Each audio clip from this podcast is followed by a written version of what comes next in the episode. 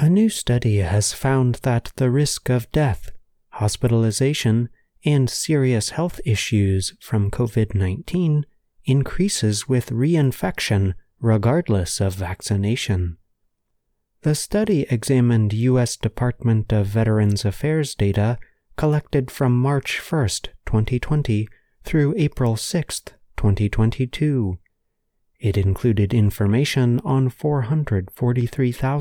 443,588 patients with one SARS CoV 2 infection, 40,947 with two or more infections, and 5.3 million who were not infected.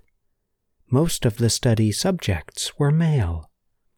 Reinfection with COVID 19 increases the risk of both acute outcomes and long COVID, said Dr. Ziyad Al-Aly of Washington University School of Medicine in St. Louis. He added that this was clear in unvaccinated, vaccinated, and boosted people. Reinfected patients had a doubled risk of death and a tripled risk of hospitalization compared with individuals infected only once. The patients also had increased risks for a number of other health problems, the study, reported in Nature Medicine, found.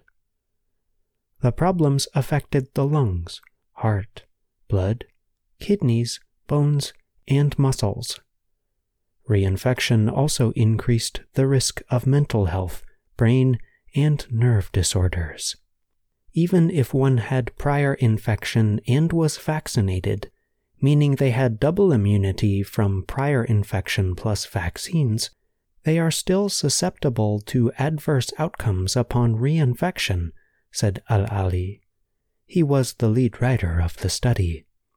Susceptible means easily affected or harmed by something. People with repeat infections were three times more likely to develop lung problems, three times more likely to suffer heart conditions, and 60% more likely to have brain or nerve disorders, the study found.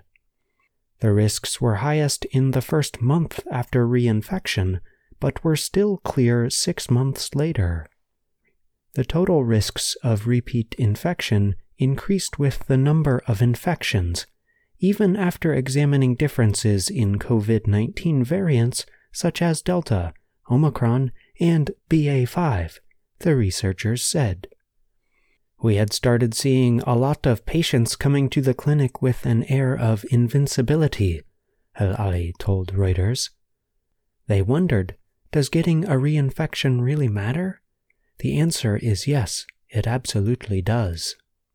He added that ahead of a season that often involves travel and indoor gatherings, people should be aware that reinfection is serious and should take steps to avoid getting infected. Al-Aly explained that researchers are not suggesting serious measures, but maybe if you're going on a plane, wear a mask. Or, if a person is in a food store, Consider that the person near you may have a weak immune system, and if you wear a mask, you might help to protect them, he said. I'm John Russell.